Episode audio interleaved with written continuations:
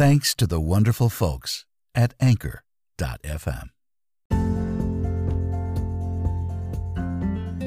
Welcome, listeners, to Tom Reads Your Story. Join voice actor Tom Zania as he reads from social media, news articles, his past audiobook recordings, and other spoken word projects, including those great writing projects that you send in. And now, here's your host, voice actor and podcaster, Tom Zania.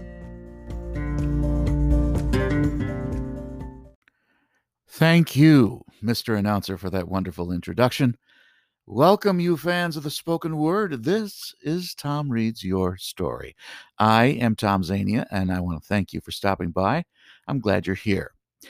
Today, we're going back to one of my favorite audiobooks that I recorded and that I have so far only played, I think, the first chapter. And what I want to do is basically play either the second or third. I'm not sure yet. I'll tell you a, a, a little bit later. I do want to tell you one thing, though, and this is sort of a, um, an announcement about what might affect the schedule. I have joined an online casting company for voice actors. And it's one of those things that keeps you very busy running around. Not around the city, but just running around from audition to audition online and producing these short little auditions, sometimes as many as 20 or 30 a day, and sending them in and hope in hopes of getting hired to do that job, whatever that job is, a commercial or e-learning video or whatever. And so I might be too busy doing that to have uh, a podcast every week. Or what might happen is I might put out my podcast on a different day, like Thursday, something like that.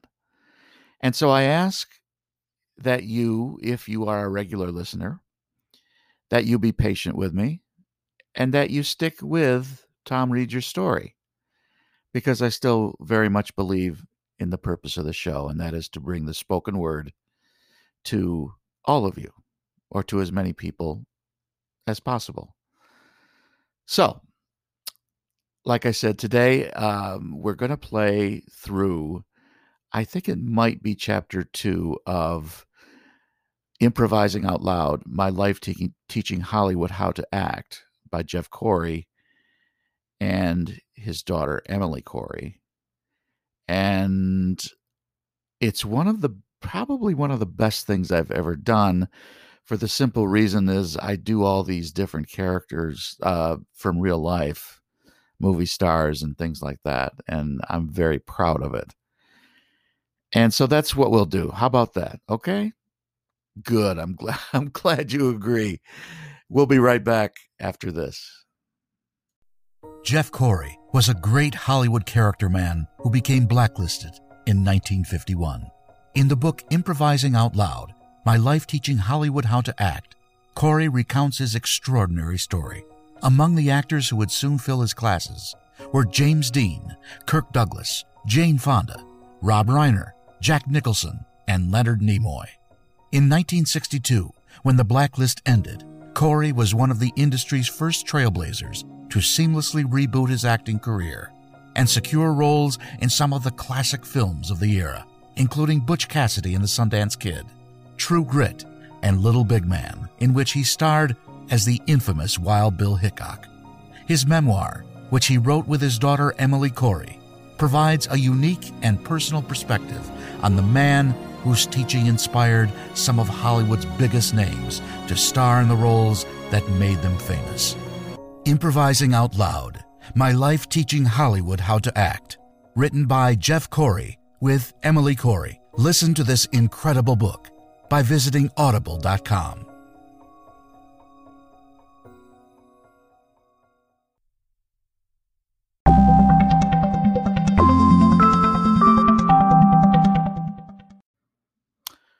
And we are back. Now, like I said, today we are going to listen to a recording I did called of a book called Improvising Out Loud My Life Teaching Hollywood How to Act. Now, in case you've forgotten, this is a book about Jeff Corey. Jeff Corey is probably a face you've seen in older movies and television shows. He was a man who had a great career going until the McCarthy era, and then he was blacklisted for 10 years. And then, uh, since he no longer had his career, he went into teaching and became one of the greatest acting teachers that Hollywood has ever seen. And this is a very interesting book. And I hope that you will go to uh, audible.com, excuse me, to audible.com and get it. Great book. He wrote it along with his daughter, Emily. And uh, it's a terrific book. Was very challenging for me, and I'm very proud of it. So let's listen to now chapter two of Improvising Out Loud My Life Teaching Hollywood How to Act by Jeff Corey and Emily Corey. Chapter 2 Hope I met my wife, Hope, in May 1937 when I walked my friend Naomi Schwartz home from a rehearsal. I can't remember what play we were working on, but I do remember it was great fun. As I entered Naomi's apartment, I saw the most beautiful woman I had ever seen curled up on the couch reading a book. Naomi introduced me to her roommate, Hope Victorson. Hope and I talked very briefly. I asked her what she was reading, and she replied, Old Calabria by George Norman Douglas. She looked at me for a moment and then said, I just finished it. Would you like to borrow it? Yes, I said, unable to take my eyes off her. Naomi, Hope, and I talked for a bit longer, and then it was time for me to leave. As I said my goodbyes, Hope put Old Calabria into my hands. I slipped the small green book into my coat pocket and left the apartment, having no idea that my life had just been changed forever.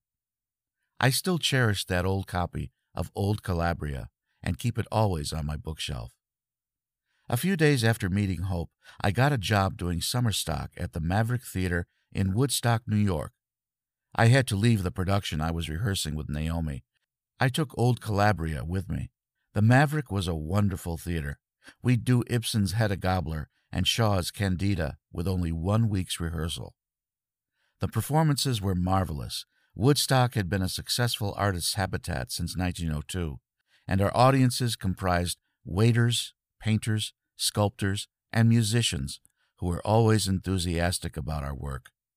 I spent five months in Woodstock and then worked odd theater jobs before returning to New York. Six months after I met her, I returned Old Calabria to Hope. I had never known anyone like her. She was fascinated by art and art history. Even though I was a native New Yorker, I had spent little time in the city's many museums. Hope took me to the Metropolitan and introduced me to painters such as Brunelleschi, Leonardo, and Titian. I fell in love with the drama of El Greco and the passion of Botticelli. Hope introduced me to the Frick, which over time had become our favorite museum to visit. She also introduced me to the Museum of Modern Art. MoMA hadn't landed its permanent location in Midtown Manhattan yet, but its early exhibitions offered a breathtaking glimpse into the Impressionist painters such as Cezanne, Gauguin, Seurat, and Van Gogh, as well as the abstract expressionist artists Kandinsky, Beckmann, and Klee.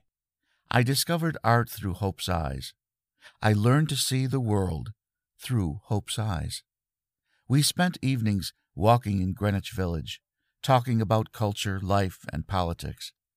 Hope had a passion for social justice, and we were both staunch trade unionists. We had come from very different backgrounds. Hope's mother had died when she was 13, and her grandparents, successful wine merchants in Manhattan, stepped in and raised her. They brought Hope up with a refined, cultured view of the world. She was Jewish, but had been sent to Catholic convent school after her mother died, so she had no experience with the orthodoxy I was raised with. My days in the yeshiva and my work in progressive theater had left me questioning many of the tenets my parents still lived by. I embraced my Judaism, but was uncomfortable with the confines orthodoxy insisted on. I vividly remember the first time I ate a ham sandwich. I was 19 and studying at the Feagin School. As my teeth sunk into the thick, white bread layered with mayonnaise, lettuce, tomato, and ham, I truly wondered if I would be struck dead for my crime. I didn't die, and it was delicious. From that moment on, it was impossible for me to keep kosher. Regardless of the differences in our upbringing, Hope and I found common ground easily, and we became inseparable. We were married on February 26, 1938. Hope was 19 and I was 23. We rented a cozy flat on 4th Street in Greenwich Village. On the ground floor, a lovely woman named Kate Brignoli owned an Italian grocery store. Kate introduced Hope and me to inspiring Italian cheeses, sultry olives, and dark coffees we had never heard of, and taught us how to make her family's recipe for spaghetti sauce. That recipe became part of our family's culinary tradition, and my children and grandchildren still make it to this day. Hope's grandmother, Annie Eisman, would visit us from time to time. She was an extraordinary woman, self made and self taught. She and Hope's grandfather, Morris, at one time had owned six wine shops in Manhattan. They sold wines, brandies, and cordials they produced on their farms in New Jersey and California. Prohibition had taken away their fortune. They were reduced to distilling sacramental wine for religious purposes only. They were forced to close all six of their stores. Defined by an indomitable spirit, Annie would arrive at our door with an impressive stack of pink boxes from Ebinger's, filled to the brim with cakes and pastries. I adored Annie. She and I would spend the evening singing Gilbert and Sullivan together while we munched on the sweet delights she had marched up our stairs. For the first few weeks of our marriage, I'd leave our apartment at 10 in the evening, take the 8th Avenue line, and walk to the basement of the Belasco Theater on West 44th Street. My colleagues and I were rehearsing a staged reading of a play written by the actor Peter Frye. It was an autobiographical tale about his wartime experiences as a volunteer with the Abraham Lincoln Brigade during the Spanish Civil War. The Abraham Lincoln Brigade was an eclectic group of American volunteers who joined the International Brigade in Spain to fight against the fascist dictator Francisco Franco. The International Brigade was central to Ernest Hemingway's novel For Whom the Bell Tolls. The Belasco was running a production of Irwin Shaw's The Gentle People with Sylvia Sidney, Franchot Tone, Sam Jaffe, and Roman Bud Bohnen. Sylvia had done a string of films in Hollywood and had returned to New York to appear on the stage. Franchot had been a founding member of the group theater and was married to Joan Crawford at the time. Sam was a marvelous actor who went on to appear in The Day the Earth Stood Still and then co starred in the television series Ben Casey in the 1960s. The owners of the Belasco let us use the basement of the theater to rehearse after hours. As soon as the curtain fell, we would begin our run through. By then, it was close to midnight. My dear friend Bud Bohnen, who over time became my mentor as an acting teacher, would come down the stairs to our underground theater to direct us, and off we'd go until the wee hours of the morning.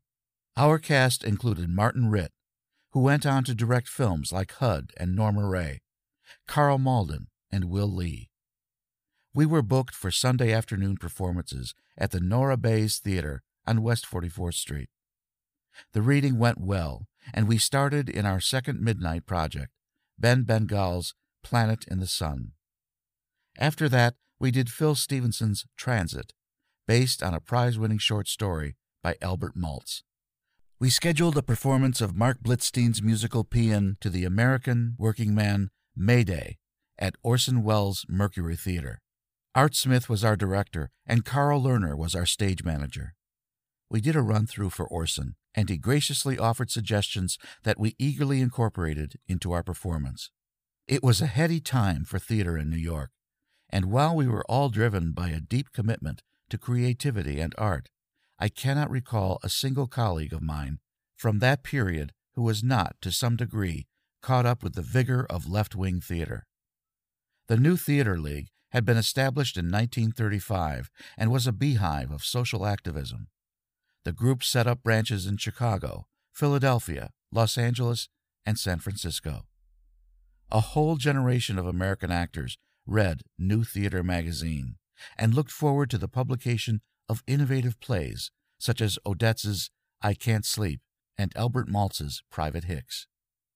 There were scoffers who categorized the new drama as propaganda, but slowly over time, mainstream theaters became interested in the high caliber of work coming out of our movement. Before long, Broadway was producing plays with social content by Elmer Rice, Maxwell Anderson, Clifford Odets, Sidney Kingsley, S. N. Behrman, Sherwood Anderson, Sophie Treadwell, Irwin Shaw, and Robert Sherwood. It was a wonderful time to be immersed in theater, and it seemed that new bright plays were being written and produced almost every day. There was ample opportunity to perform in splendid productions with an equally high caliber of talented directors and composers, supported by an audience eager to be there. Film had not yet cannibalized the dreams of young actors, and our focus on craft and our desire to appear in quality theater productions seemed unending. Our interest in politics was an organic offshoot of what was going on around us. We all had experienced the poverty of the Great Depression, when it was almost impossible for anyone to have any aspirations beyond what are we going to eat for breakfast. I had just turned 15 when the Depression hit. Overnight, my family was poor. I knew what it was like to be hungry. I remember begging my mother for money. She gave me eight cents. I went straight to the bakery and bought a loaf of rye bread and ate it on the spot.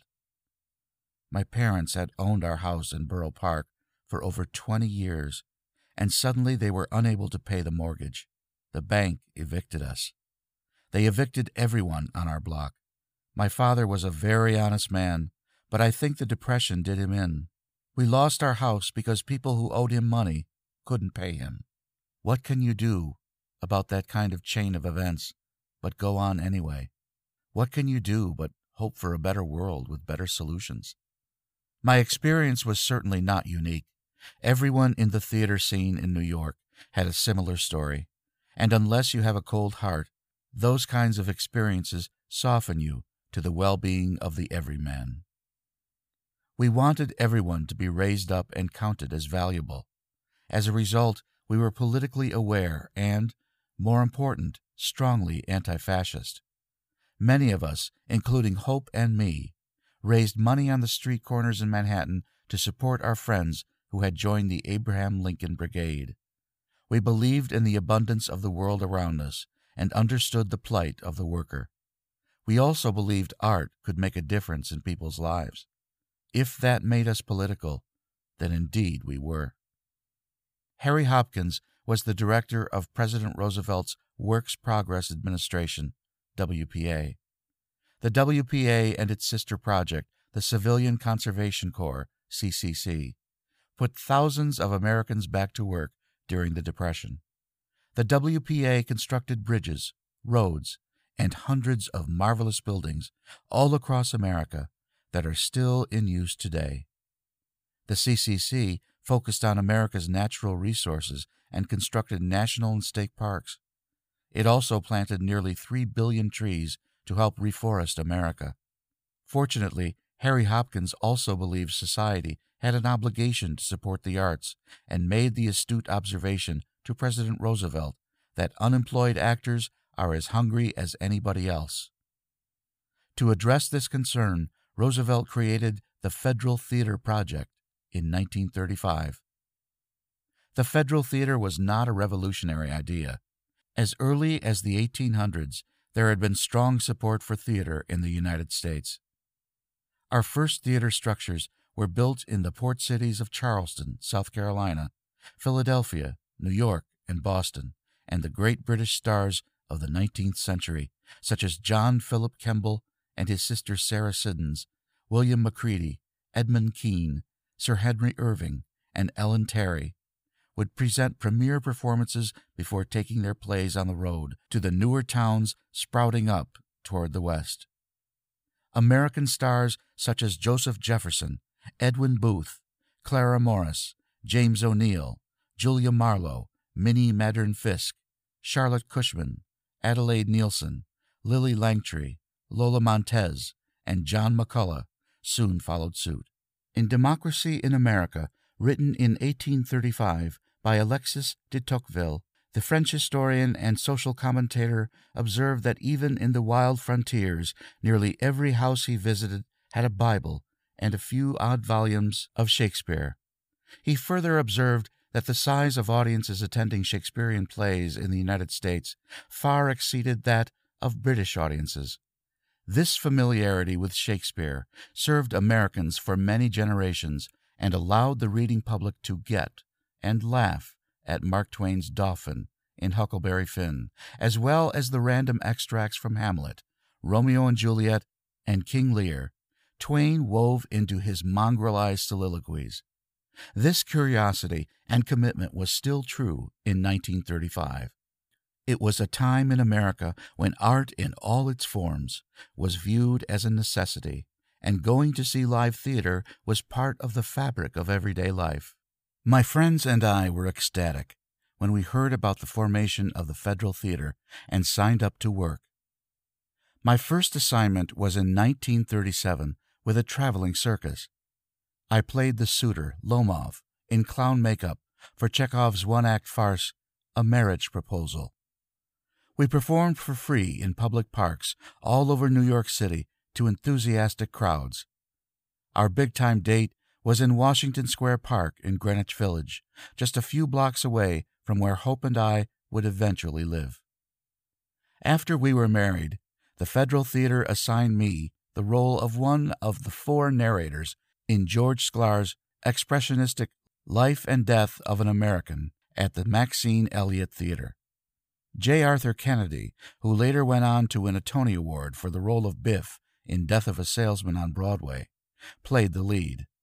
The production was very inventive for its time and included multimedia projections, jazz, vaudeville, singing, and dancing, all interlaced with the story of a World War I veteran who was shot and killed by the police while picketing at a steel mill. The play was based on the true story of a 1936 Memorial Day shooting of 12 trade unionists who demonstrated outside Republic Steel in Chicago.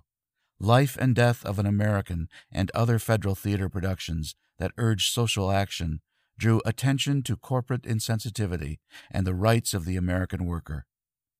These productions were also lightning rods for conservatives in Congress who supported corporate greed. In 1938, the House Un American Activities Committee, HUAC, chaired by Congressman Martin Dies of Texas, aggressively went after President Roosevelt's federal arts programs. The committee searched out a small number of witnesses who testified that communists were running the federal theater. Writers, actors, musicians, directors, and scene designers spontaneously organized protest meetings. After the final curtain calls in Broadway houses, the stars of almost every play would step forward and urge audiences to protest HUAC by joining them at midnight protest meetings. One night, I attended a particularly impassioned Actors Equity meeting at the Music Box Theater that was chaired by Raymond Massey and Tallulah Bankhead. Raymond had just starred on Broadway in Abe Lincoln in Illinois, and Tallulah was starring in Lillian Hellman's Little Foxes on Broadway. Their input gave great weight to the cause. As the meeting ended, the entire gathering rose to its feet en masse and joined up with another equally spontaneous meeting that had gathered at Times Square. Along the way, mounted police graciously cooperated and directed traffic to alternative routes so that we could make our way in peace. Hallie Flanagan, the national director of the Federal Theater Project, wrote repeatedly to Chairman Dies asking for an opportunity to reply to the allegations of communism but it was months before she was finally allowed to appear. When she did, one committee member, Congressman Joe Starnes from Alabama, referred to an article Flanagan had written for Theater Arts magazine, in which she described the emergence of trade union theaters and their enthusiasm as having a Marlowe-esque madness. You are quoting from this Marlowe? observed Starnes. Is he a communist? Tell us who Marlowe is, so we can get the proper reference. Starnes then asked Flanagan whether this Mr. Euripides was also a communist. Starnes, ignorant as the day is long, was referring to William Shakespeare's contemporary Christopher Marlowe and to the classical Greek playwright Euripides, who died in 406 BC. In her book, Arena The History of the Federal Theater, Flanagan bemoaned the danger of Starnes' ignorance. The room rocked with laughter, but I did not laugh. 8,000 people might lose their jobs because a congressional committee has so prejudged us that even the classics were communistic.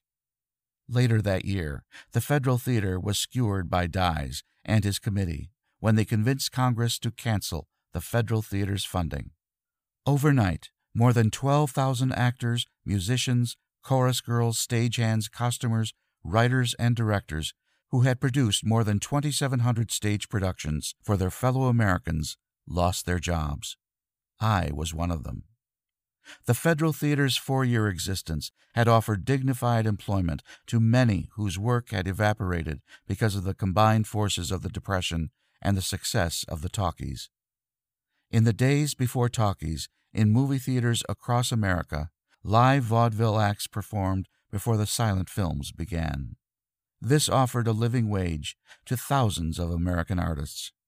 The Motion Picture Almanac states that in 1932, close to 14,000 silent movie houses that had once booked live vaudeville shows were wired for sound, and the live pre shows the public once adored were sacked.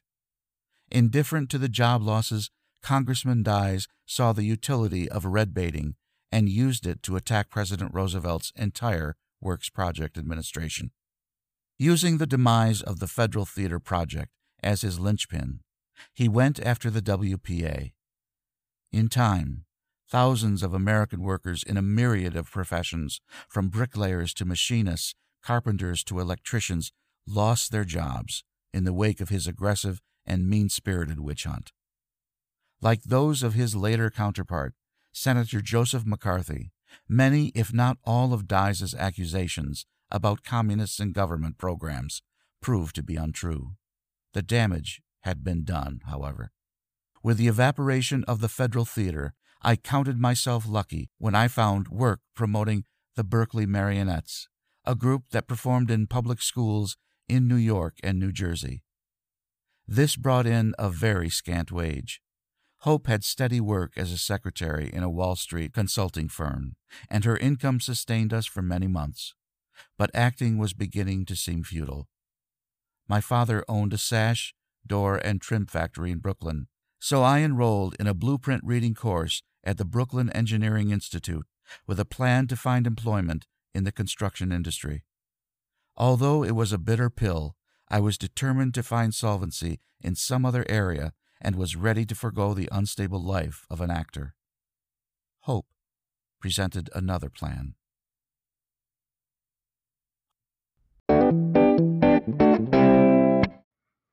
And of course, that was chapter two of uh, Improvising Out Loud My Life Teaching Hollywood How to Act by Jeff Corey and Emily Corey. In December, I hope to play more of this. And uh, like I said uh, in the beginning today, there have been some developments. So, you know, there's going to be some shifting around. Uh, there might be weeks, there might be weeks that I can't put the podcast on.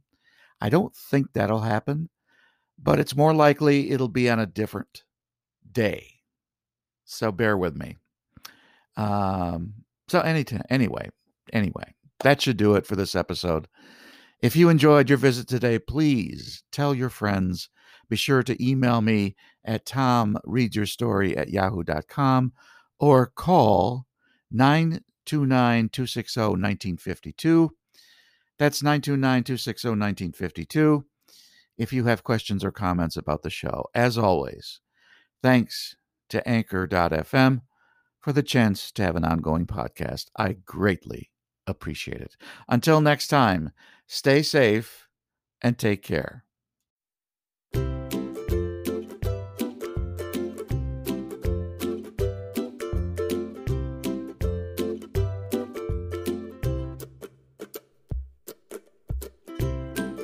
For more information on Tom's availability for your e learning, commercial, audiobook, or video project, visit his website at www.tomzvoices.weebly.com. Thanks for joining us for this episode of Tom Reads Your Story.